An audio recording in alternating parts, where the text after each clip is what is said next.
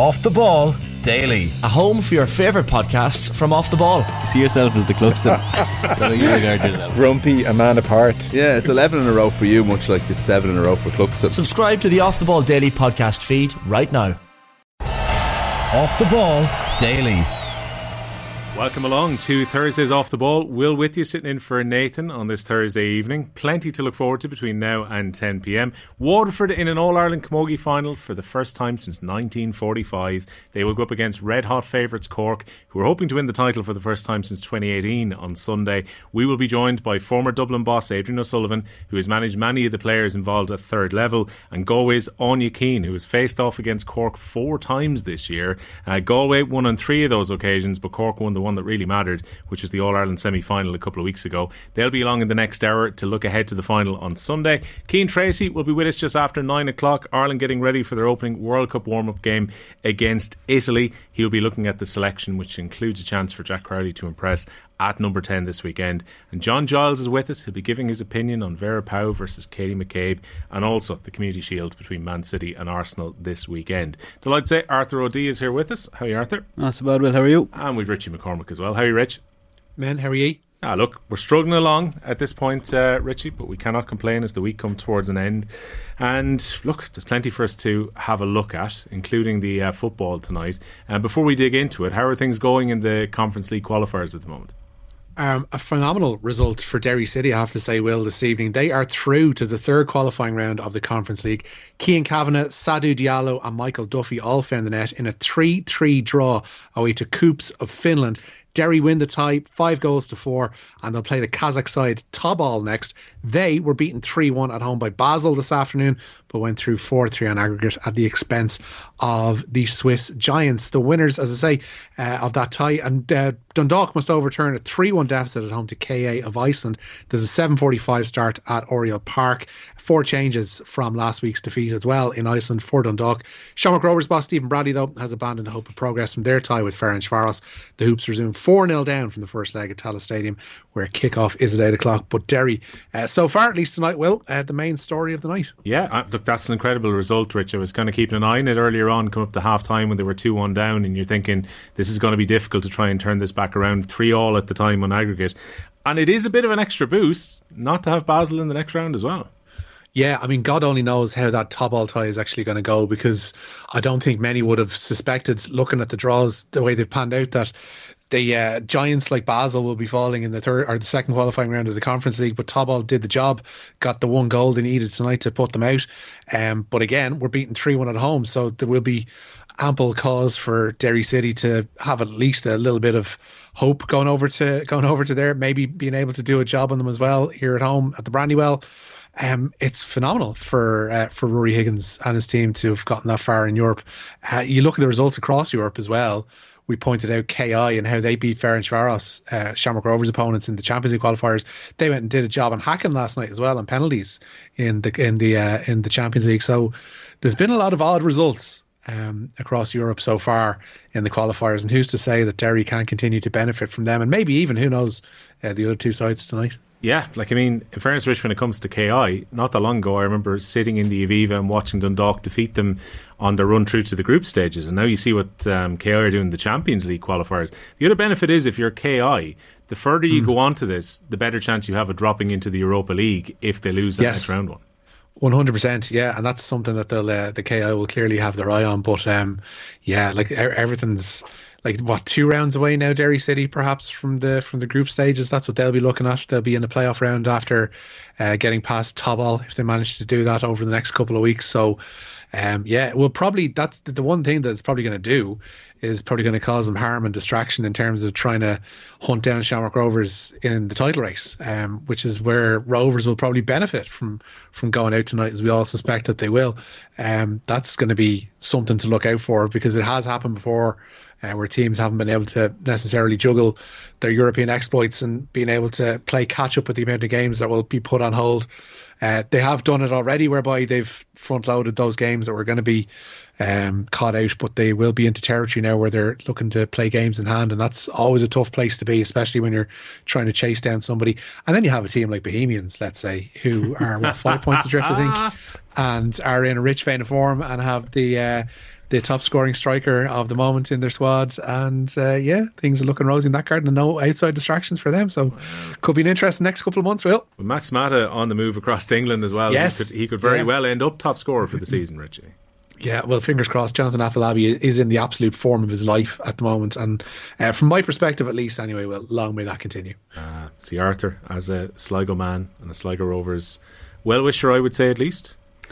Oh, well, yeah, no, definitely a well wisher. In that he wishes them no specific Particular harm. harm. I wish anyone any particular harm, yeah. Um, once again, Sligo allowing uh, potentially a guy who could have been top scorer in the league again this season. So we've had Johnny Kenny in recent seasons. Uh, Adrian Keane has, or Aidan Keane, I should say, has now gone abroad. They were uh, top scorers in the league over the last couple of years. Sligo are really good at getting good scores and then watching them leave. Yeah. It's tough, and I'd be very interested to know what even. Because obviously with Sligo, it's slightly unique in terms of the geographical side of it as well. Well, and I don't. It's not like an overwhelming thing, and I don't. But like, it is that bit harder, I suspect, to keep people there that bit longer once that interest does arise elsewhere. Like, you do kind of underestimate it. Like for such a small country, like you are still. If if you're calling kind of Dublin the hub, you're still about three hours away from that in Sligo, and it is tough considering that you're especially kind of bringing players in from abroad to keep them there that bit longer. It's just that bit more difficult. But I, I mean, I don't know. I don't know what you so think no about that. offense, Rich. he's moved to Shropshire. Well, yeah, but you know what I mean. Like it's still you are that bit further away from the action as such. Yeah, yeah, that's true. It's fair. Like it's it's it's always going to be a tough ask Yeah. for League of Ireland clubs to hang on to talented players like Bohemians in the next few weeks. You would imagine they're going to lose James McManus, for instance, who's only broken into the first team a year. Uh, he's only just sad his leaving cert. He's going to go. Uh, Drogheda, as we'll get to, have lost one of their, their best young players as well. But when you have brought in uh, quote unquote ta- talent, foreign talent, talent from uh, abroad, uh, like Max Mata, if an English club comes calling, there's no uh, refuting that. He's going to go, and he has gone, and he's like he's going to be playing at a very decent level. Clearly, Matty Taylor, like what he saw when he was scouting him over the last few weeks, he's going to be going into a League One side. He could possibly even be a, a teammate of, of James Collins, uh, a former, current, who knows, uh, Republic of Ireland striker who may bounce down to to the new meadow as well. So, like, it's only a good move from Mata, but it shows, you know, it's it's a shop window, a decent shop window at the moment. It's just uh, Sligo, you would hope, have pocketed a decent fee from that because I think he had 18 months left on his contract. So if that was the case, I don't think it would have been necessarily a derisory figure. It's not going to be breaking any banks by any means, but it's certainly going to make it worth their while to, to let him go. Every time I hear Matty Taylor's name, Arthur, did you hear Roy Keane's story about him? Oh yeah, yeah, yeah, yeah. From Sunderland. Yes. Yeah. For anyone who missed it, I know you're probably aware of this as well, Richie. Matty Taylor Go goes on. up to have a look at Sunderland. He was considering going to either Bolton or Sunderland at the time. Roy Keane brings him for the full tour and the Stadium of Light, and Matty Taylor says to him in the car park, Difficult decision, you know, I'm probably going to have to sell this to the family, so I'm just going to go away and have a bit of a think about this and I'll come back to you. And Keane's like, Ah, that's fine, perfectly understandable. And then Matty Taylor texts him as he's driving past him in the car park and says, I've had a thought, I'm going to Bolton. Roy Such a tough ask, though, Roy it? Keane was reading his phone as he watched Matty Taylor's car leave the car park. Bolton or Sunderland, though, wh- which should you pick? Pick, pick your poison. I, I, know would, I mean? I would think Bolton were probably a little bit better at the time, though. uh, if, I don't know much of much, but in terms of somewhere to live, you know, like we're talking about the Max Mata swapping Sligo for Shropshire. Where are you, where are you going to go, Bolton or Sunderland? I'm sure there are nice places you could live a little bit away from both and commute. You said that, not me. I did. um, sorry, uh, Bolton or Sunderland aficionados. I apologise already. Um, rugby, we're going to be talking about it with Cian Tracy a little bit later on. Ireland against Italy at the Aviva at the weekend. And we were intrigued to see who's going to start in the number 10 shirt, Richie, particularly. Jack Crowley is the man. He's going to get a chance to stake his claim on Saturday night, named it out half for Ireland's first World Cup warm up game with Italy, as you mentioned, at the Aviva Stadium. Crowley forms a half-back partnership with his Munster teammate Craig Casey. Elsewhere in the backs, Jimmy O'Brien starts a full back with Keith Earls and Jacob Stockdale on the wings. Robbie Henshaw and Stuart McCloskey partner up in midfield.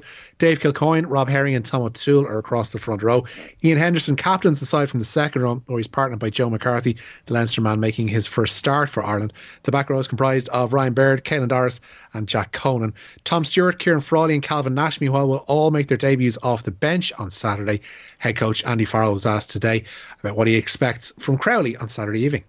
He's been going great. I, I've seen, I've seen uh, his confidence grow. Obviously, from uh, what happened there at Munster, I've been able to navigate and help navigate his team through those difficult periods at the end and get some success. I've seen his confidence grow.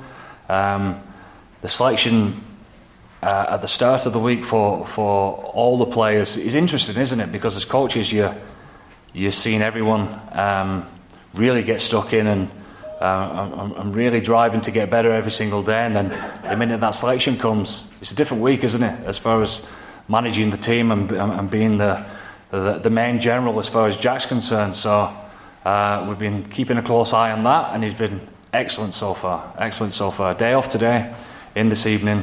Captain's run tomorrow. Hopefully, the, the confidence continues. Well, before we talk about the rest of the team, Hank on YouTube at the moment. Hank. Will Will you let Arthur know I'm a massive Arthurite?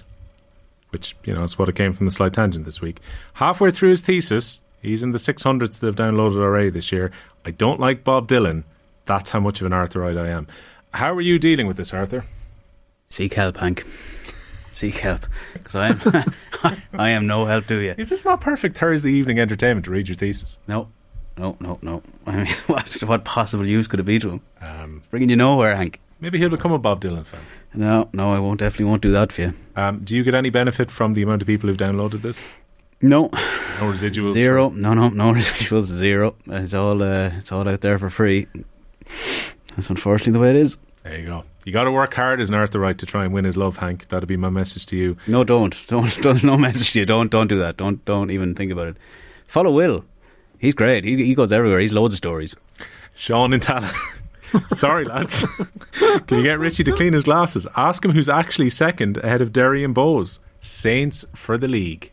Temporarily at St. Pat's, yeah. Yeah. well, everything's temporary. I mean, everything, everything is temporary. Uh, but yeah, like the, the day the day you're worried about St. Pat's is, is really the day to start digging around grave, isn't it? I mean, bloody hell. right, St. Pat's fans, I do not associate myself with these comments from Richie. Bring it on. Well, uh, you just slagged off the whole of Bolton and Shrewsbury and Sunderland, so you know, by all means, far less likely to come after me than St. Pat's fans. The Sosnick are coming for you, Will.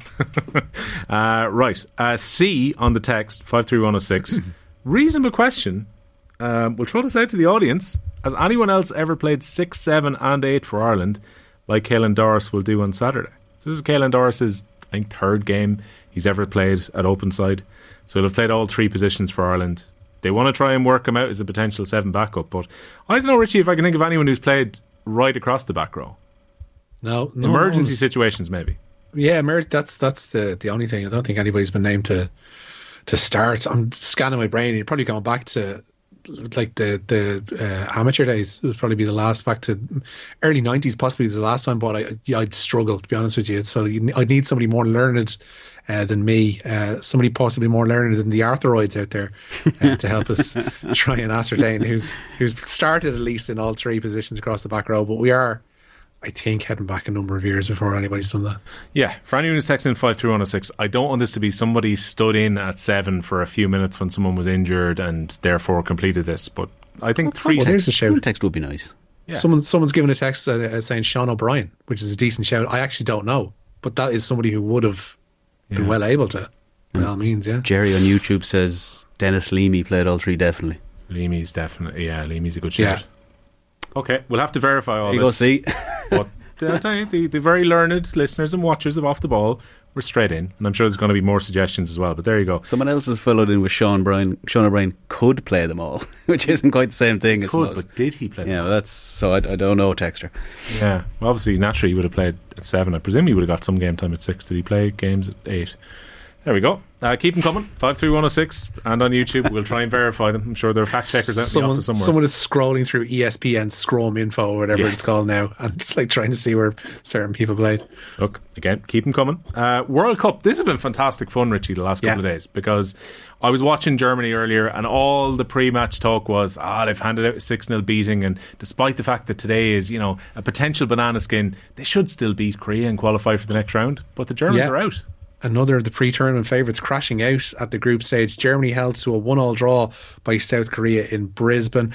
Uh, they had 14 minutes as well of added time to try and find a winner there this morning and couldn't. That result, coupled with Morocco's 1-0 win over Colombia, uh, the team Germany beat by six goals to nil earlier in the tournament, means Germany are out. Colombia will face Jamaica in the last 16 with the tournament debutants Morocco set for a date with France. Should be a unique one for Morocco's coach Reynald Pedros, uh, former France men's international and a former coach of Lyon, where he won two women's Champions Leagues. Okay. Um, Anonymous here has uh, come in. Peter O'Mahony has definitely played all three. Was at eight against the USA in 2013.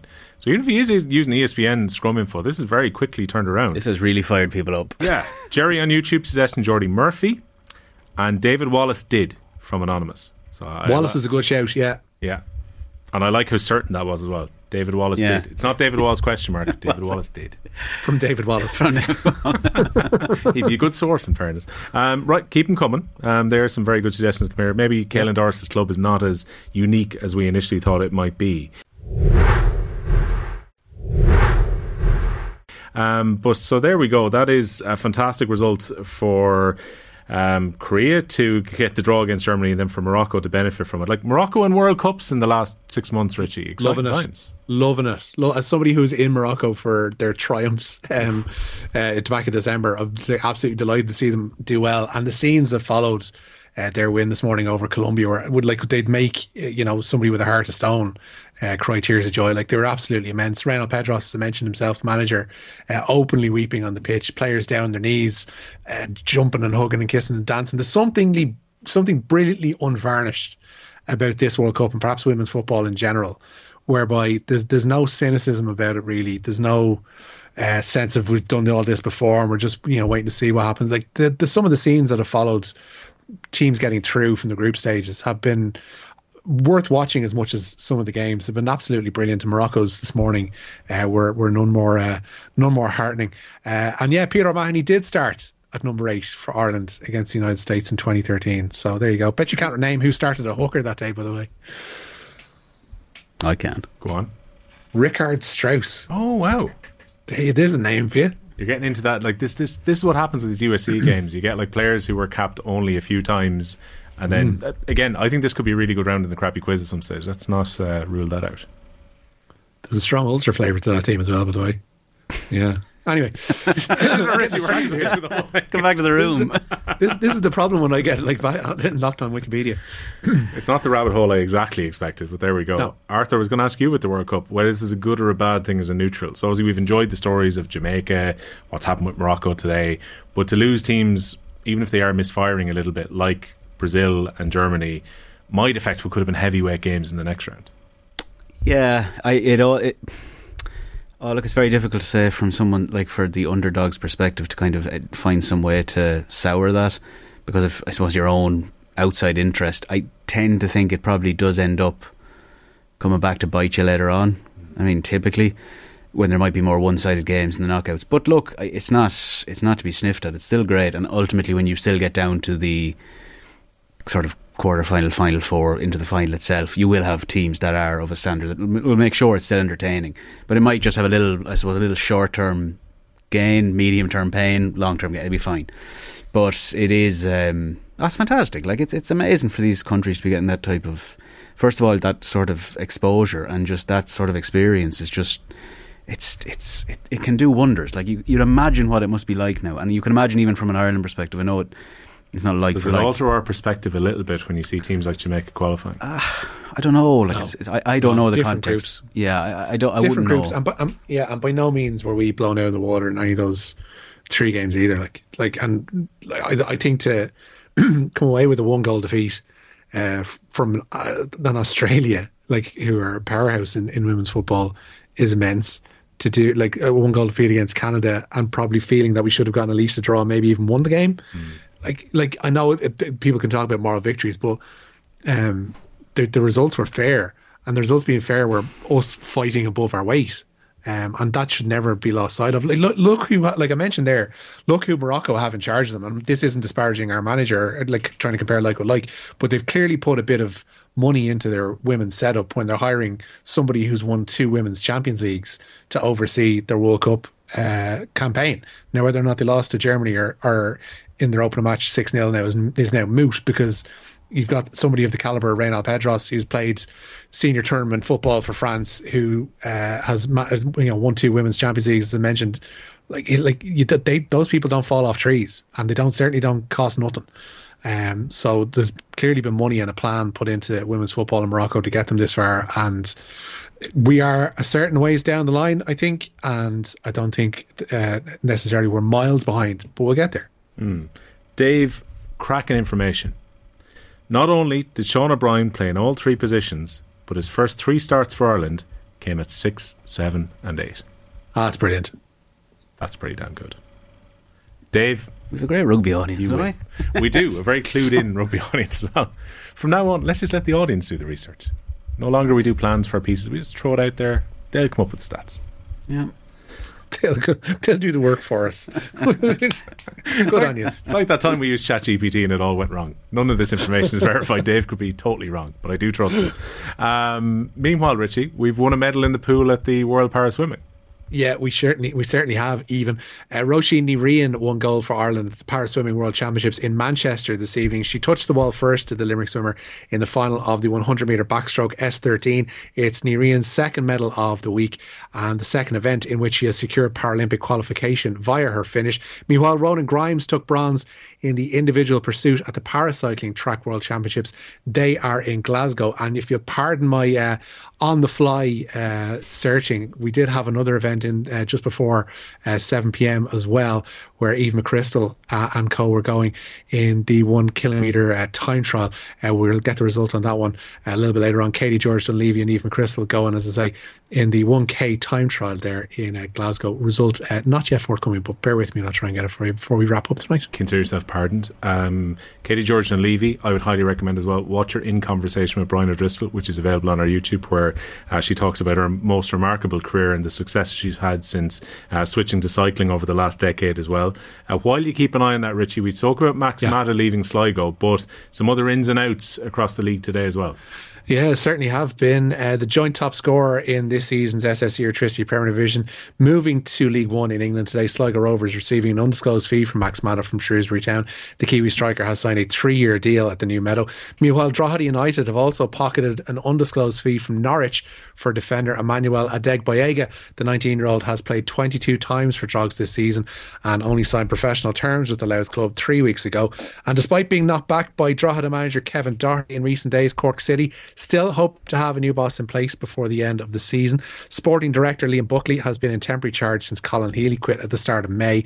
Cork occupy the relegation playoff spot, and Buckley says they do hope to have someone in place to help them avoid the drop. Yeah, well, that would be helpful uh, from that end of it, because um, yeah, a new coach coming in, having a look, he'll have to, you'd have to gauge it then on, on the current staff and myself. Uh, you know, where all the players stand and whatever.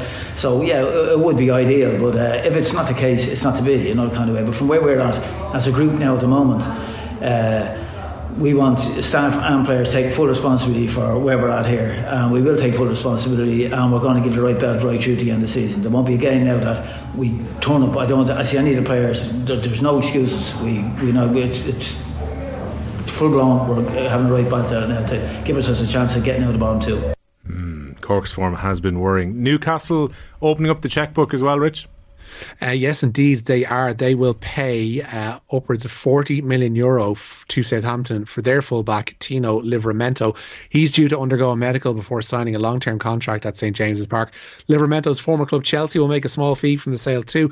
Meanwhile, Chelsea are to sign Robert Sanchez from Brighton. The Spanish goalkeeper will cost an initial 23 million euro. Talks are ongoing separately, indeed, uh, for Brighton midfielder Moises Caicedo, who Chelsea or who Brighton seemingly uh, don't feel that they will uh, have an adequate bid for uh, before the start of the season. It seems like they're looking for somewhere in the region of 100 million quid uh, for the midfielder. At this stage, Arthur, I wonder if Chelsea should just buy Brighton scouts. yeah, I mean, put the middleman out. It would be a bit cheaper in the long run. I was surprised they were still buying. Yeah. I mean, do they? I, I'm not been too keeping mad on top of it, but have they cleared out much of their squad yet? I know Mount's obviously gone, and a few others. Yeah. The body's gone. gone, gone. So They've- there's a kind of a little more level, is it? There's, there's, there's a whole host of players have gone uh, this summer. Yeah, they've they've had a massive clear out, and there's still others that are, you know, likely to go. Like you look at the likes of Mendy, he's gone off to to Saudi Yeah. Arabia as well. The the amount that they've gotten rid of is uh, is immense. Like so far, uh, like Loftus Cheek's gone to Milan. Uh, Timo Bakayoko's finally off the books. Azpilicueta went to Atletico Madrid, and Golo Kante's gone to Al Ittihad. Kai Havertz to Arsenal. Like they've gotten rid of a lot of players. Pulisic to Milan as well. Um, a lot of players gone. A lot of players still coming in. Like they're still signing like uh, defenders for 45 million. There's a guy coming in Disasi from from Monaco for 45 mil, who's essentially just cover for Wesley Fofana, for whom they paid I think double that a year ago, but is is crocked again. So um, yeah, it's it's like they're they're a mad club in terms of what they're able to get away with with their spending.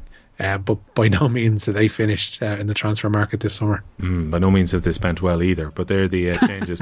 um, Galway hurdle today on Ladies' Day, Richie. Crazy harsh.